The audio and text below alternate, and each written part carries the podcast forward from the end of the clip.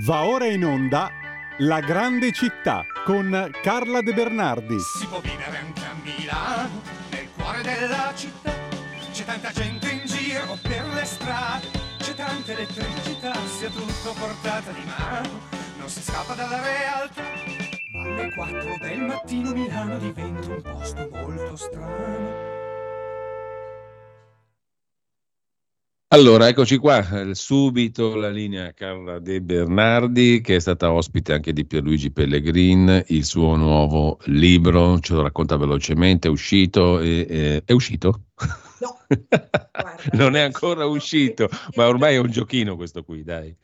No, non è uscito e io sono convinta che non sia uscito, ti spiego perché. Mm. Perché esce fra, come penso, 15-20 giorni, siamo più vicini alla bella stagione per andare a presentarlo, per andare in giro.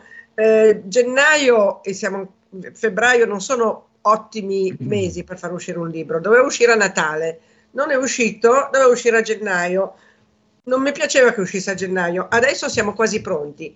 Per cui, Bene. secondo me, eh, fine mese, primissimi di marzo è in tutte le librerie. Non so se si può già ordinare, sai che di solito c'è la prevendita su Amazon. Sì, Però io invito tutti ad andare a comprarlo in libreria. Io preferisco che venga comprato in libreria.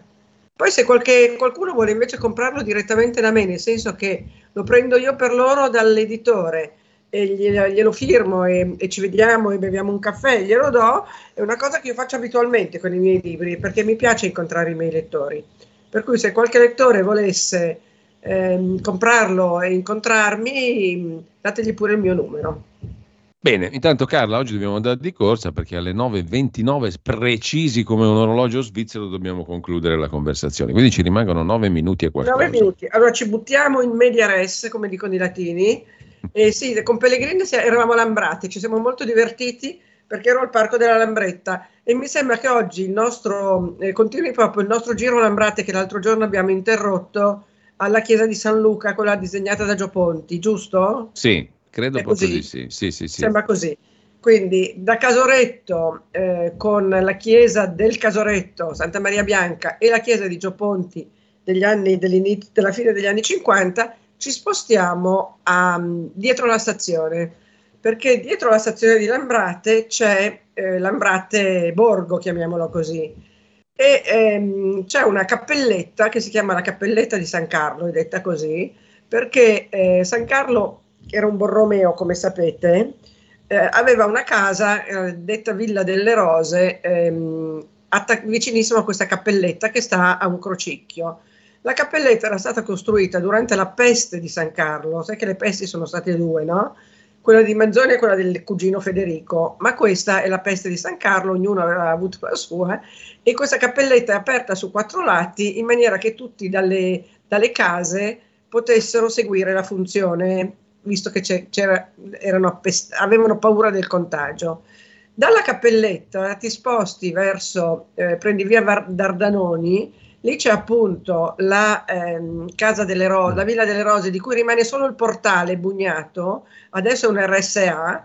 Di fronte c'è un'altra villa, Villa Folli, meravigliosa del 600, ri- ehm, eh, poi ri- rivisitata nel 700 e poi ristrutturata del secolo scorso è divisa in appartamenti, che è una casa bellissima, ovviamente non la si può visitare perché è privata, c'è un portale che la, che la protegge.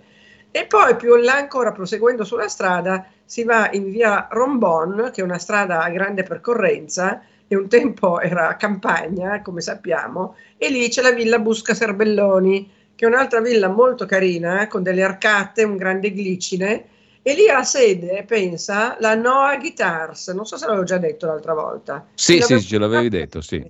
Benissimo. Ehm, poi eh, da Alambrate ci sono tante altre cose da vedere. Vabbè, a parte l'ex, eh, come si chiama, ehm, orfanotrofio dei Martinit, che è una eh, costruzione eclettica che nella- negli anni 30 venne inaugurata da, da Mussolini come nuova sede del- dei Martinit e adesso è diventato uno studentato universitario, direi della statale, molto bello, c'è un grande chiostro, c'è un bar, c'è un ristorante, c'è il teatro e c'è il cinema dei Martinit, che hanno una bellissima programmazione. Poi proseguendo lungo quella via lì che si chiama via Pitteri o via Pitteri, si arriva in eh, Rubattino e lì c'è eh, una piazza, si chiama Piazza Vigili del Fuoco, dove c'è una grandissima fontana, molto grande, un grande specchio d'acqua con dei getti, che è stata disegnata da Cacciadominioni e che in pochi ricordano di Cacciadominioni la fontana che ricordano tutti è in San Babila, per la solita cosa che diciamo sempre che il centro storico è sempre molto celebrato e le cosiddette periferie lo sono molto meno. E questa eh, fontana è molto interessante, c'è una, una grande sfera di marmo su una base sempre di marmo e poi questo grande spie- specchio d'acqua. Intorno ci sono negozi, ristoranti, un bar siciliano. Poi prendi il vialone che è ehm, dedicato alla giornalista Cutuli e questo vialone ti porta al Parco della Lambretta. Parco della Lambretta perché c'è lo stabilimento della Lambretta. Lo stabilimento della Lambretta doveva essere bellissimo all'epoca perché adesso ne rimane uno scheletro di ferro era tutto ferro e vetro, sai quegli stabilimenti eh, che è stato fatto nel, direi nel 33, nel, all'inizio degli anni 30, perché la Lambretta è arrivata a, la Lambretta, la Innocenti che produceva la Lambretta, è arrivata a Milano da Roma perché aveva, la sua sede iniziale era a Roma. Aveva fatto questo enorme stabilimento di vetro e eh, e ferro, credo che, si, che, l'avessero chiamato poi Palazzo di Cristallo, qualcosa del genere, o chiam- l'abbiano soprannominato così. Adesso c'è solo lo scheletro di ferro e intorno c'è un grande cantiere perché diventerà il eh, sede di, una, di laboratori del teatro alla Scala e di altre cose, dovrebbe diventare uno di quei centri che chiamano, sai, polifunzionali, policulturali, resilie- resilienti, ecocompatibili. Tutta la roba che va adesso, diciamo. Gender fluid, eccetera. Comunque c'è in corso una ristrutturazione e diventerà di nuovo bellissimo perché doveva essere stupendo all'epoca. Eh, il Parco della Lambretta eh, si chiama così perché alla Innocenti, come tutti sanno, al, intorno al 46-47, se non sbaglio, iniziarono a produrre la Lambretta. Lambretta che era poi in competizione con la Vespa, no? così come Inter e Milan. Tra l'altro l'Inter ieri sera ha vinto. Io non so chi di voi è interista, mi spiace per i milanisti che so che non sono contenti quando vince l'Inter. E, ehm, e quindi eh, Vespa e Lambretta erano appunto in competizione, un po' una guerra fredda eh, tra, le due, tra le, due, i, le due motorette, come le chiamava mio papà. Ehm, la lambretta venne prodotta fino al eh, 70-71, quindi per 25 anni, poi venne interrotta la produzione di lambrette e la Innocenti cominciò a produrre macchine. Comprò una licenza, vedo che abbiamo ancora tre minuti, dalla sì. eh, Morris, minimo, da una ditta inglese di automobili, non so se si chiamava Morris, ma comunque loro produssero la Mini Morris in Italia.